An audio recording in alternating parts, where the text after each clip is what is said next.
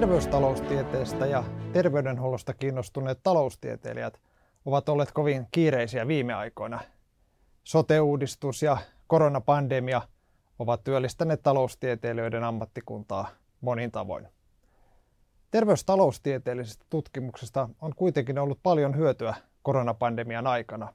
Esimerkiksi kun on tarkasteltu rajoitustoimien vaikutuksia tai yleisesti koronapandemian taloudellisia vaikutuksia tai sitä, minkälaisia hyvinvointivaikutuksia koronapandemialla on ollut. Terveystaloustiede on, on taloustieteen käsitteiden, ajattelutavan ja menetelmien soveltamista terveyteen, terveyskäyttäytymiseen, terveys, terveydenhuoltoon ja terveydenhuoltomarkkinoihin. Tutkimuskohteena alallamme ovat esimerkiksi terveyspalveluiden rahoitus, organisointi, tuotanto, erityyppiset kannustimekanismit ja omana erityisalana terveydenhuollon menetelmien taloudellinen arviointi. Käytämme tällöin termiä kustannusvaikuttavuus. Terveydenhuollon menetelmiä ovat esimerkiksi erityyppiset toimenpiteet ja, ja lääkkeet. Ja nämä terveystaloustieteen tutkimat aiheet ovat mielestäni erittäin ajankohtaisia kaikissa erilaisissa terveydenhuoltojärjestelmissä. Tämän vuoden lokakuussa taloustieteen Nobel-palkinto myönnettiin kolmelle yhdysvaltalaiselle tutkijalle.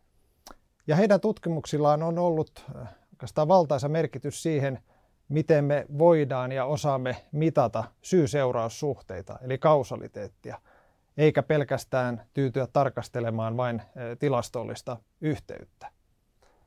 Ja tämän kausaliteetin ymmärtäminen on erilaisessa arviointitutkimuksessa ensiarvoisen tärkeää, koska sen avulla me voimme vastata kysymykseen, mitä tapahtuisi, jos jotakin tehdään, tai mitä olisi tapahtunut, jos olisi jotakin jätetty tekemättä.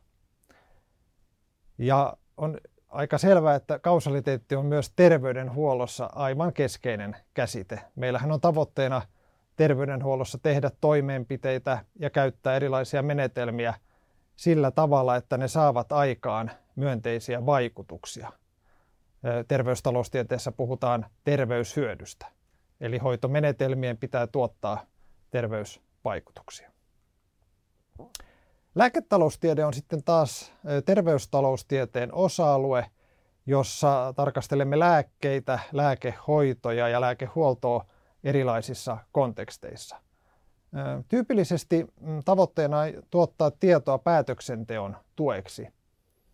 Ja jos mietimme esimerkiksi lääkehoitoja, niin lääkkeiden kohdalla päätöksenteko käytännössä voi tarkoittaa esimerkiksi sitä, että mitkä lääkkeet Suomessa pääsevät Kelakorvauksen piiriin, mitä lääkkeitä sairaaloilla on käytettävissään, tai miten valita lääke, joka todennäköisemmin tuottaa yksittäiselle potilaalle parhaan mahdollisen hoitovasteen.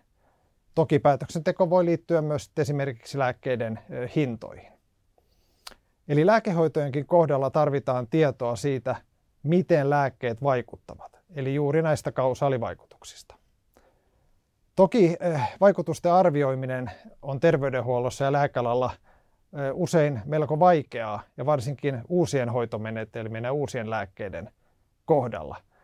Silloin me joudutaankin tekemään tämmöisiä erilaisia ennustemalleja, joiden avulla yritämme arvioida, että minkälaisia terveyshyötyjä esimerkiksi uusi lääkehoito todennäköisesti tulee tarjoamaan.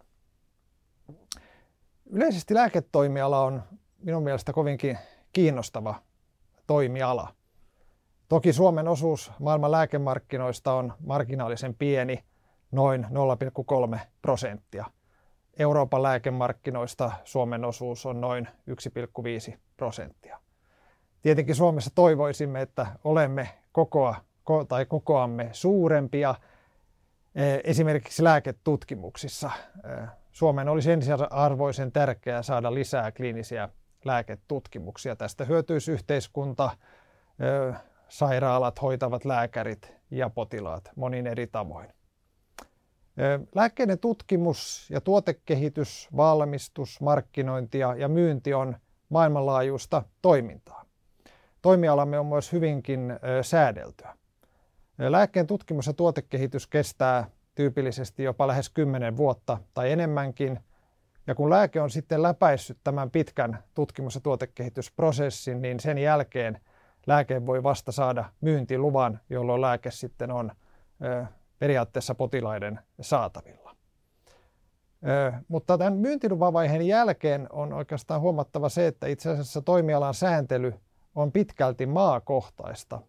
Eli kukin maa voi oikeastaan sitten vaikuttaa siihen, että minkälaisia lääkkeitä maassa on käytettävissä, kuuluvatko ne lääkkeet sairausvakuutuksen piiriin vai eivät, ja, ja mikä on lääkkeiden hintataso.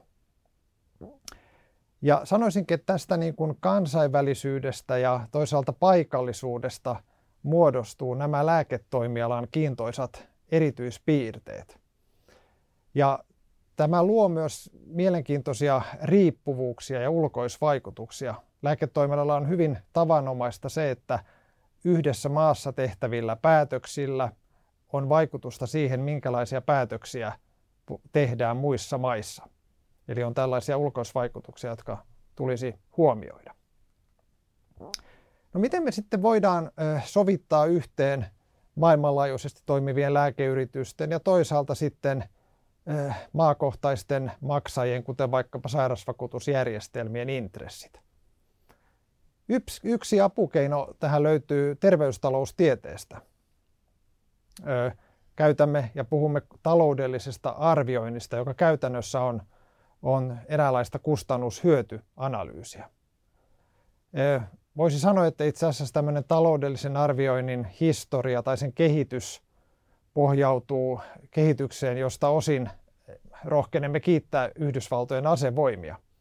Nimittäin taloustieteessä evaluaatio, eli tämmöinen arviointitutkimus, kehittyi verrattain Nykymuotoinen kustannushyötyanalyysi kehittyi 1930-1940-luvulla muun muassa Yhdysvaltain armeijan projektien kustannushyötytarkasteluissa. Ja näissä tarkasteluissa sekä kustannuksia että hyötyjä arvioitiin dollareina. No 1950-luvulla Yhdysvaltain armeija sovelsi kustannusvaikuttavuusanalyysiä. Siinä taas hyötyä mitattiin luonnollisilla yksiköillä eikä dollareina. Terveydenhuollossa meillä on tavoite tuottaa siis terveyshyötyä, mutta tässä äskeisessä tapauksessa niin tavoitteena oli itse asiassa tuottaa terveyshaittaa, eli löytää, löytää kustannusvaikuttavia menetelmiä tuottaa viholliselle mahdollisimman paljon miestappioita. Mutta tällaisessa arvioinnissa ja päätöksenteossa hyödynnettiin kustannusvaikuttavuus- tai kustannushyötyanalyysin tarjoamia välineitä. No terveydenhuolto on näitä kustannusvaikuttavuuden arvioinnin ajatuksia ryhdyttiin sitten soveltamaan tämän jälkeen 1960-1970-luvuilla. Ja itse asiassa 1970-luvulla terveyshyödyn mittaaminen kehittyi merkittävästi ja silloin syntyi, sanoisin, tämä terveystaloustieteen suuri innovaatio, eli laatupainotettu lisäelinvuosi. Puhumme qualista, joka tulee sanoista Quality Adjusted Life Years. Se on käsite, joka yhdistää äh, elinajan odotteen ja elämänlaadun. Nehän on kaksi merkityksellistä asiaa silloin, kun puhutaan terveyshyödystä. Meillä on hoitoja, jotka pidentää elinaikaa. Meillä on hoitoja, jotka ehkä pidentää tai tuottaa vain äh, elämän, parempaa elämänlaatua. Ja sitten meillä voi olla hoitomenetelmiä, jotka sekä parantaa merkittävästi elämänlaatua että lisää myös elinaikaa. Ja tämän kvalin avulla tätä terveyshyötyä pystytään mittaamaan. Taloudellisen arvioinnin kehitys oli, olikin aika voimakasta 1990-luvun puolivälistä alkaen ja Suomessakin on ollut paljon toimeliaisuutta tällä alalla. Ja verorahoin rahoitettavassa terveydenhuoltojärjestelmässä on tietenkin erityisen tärkeää pohtia ja selvittää sitä, missä määrin erilaiset hoitomenetelmät ja toimintamallit tuottavat rahalle vastinetta. Ovatko eri menetelmät tai uudet lääkkeet esimerkiksi hintansa väärttejä vai eivät? No mistä me sitten saamme tietoa siitä, miten vaikkapa lääkkeet toimivat terveydenhuollon arjessa ja arkipäivän käytössä ja millaisia vaikutuksia nyt lääkehoidoilla on? Kaikki lähtee tietenkin liikkeelle kliinisistä lääketutkimuksista, josta saadaan perustieto lääkkeen vaikutuksista ja lääkkeen tehosta. Mutta sitten kun lääke on, on tullut laajempaan käyttöön ja sitä käytetään terveydenhuollon arjessa ja potilaat käyttävät sitä, niin siitä rupeaa sitten pikkuhiljaa kertymään tietoa siitä, että miten se lääke sitten niin sanotusti tosielämässä toimii. Ja jotta tätä asiaa voi tutkia, niin, niin tarvitaan niin sanottuja havainnoivia tutkimuksia, jossa me hyödynnetään esimerkiksi kansallisia rekistereitä, sairaaloiden potilastietojärjestelmiä, biopankkeja, tai sitten voidaan potilaalta suoraan kysyä näistä terveyshyödyistä. Ja Suomihan on tältä osin lähtökohtaisesti erittäin hyvässä asemassa. Meillä on erinomaisia kansallisia rekisterejä ja meidän data-infra on kansainvälisestä näkökulmasta katsottuna erinomainen. No kun me sitten puhumme yhtä aikaa hoitomenetelmien kustannuksista ja menetelmillä saavutetuista terveyshyödyistä, niin silloinhan me oikeastaan puhutaan arvosta, eli value englanniksi. Itse asiassa lääketutkimuksen ja lääkekehityksen ja lääkevalmisteen koko elinkaaren kannalta tämä arvon käsite on loppujen lopuksi aivan keskeinen asia.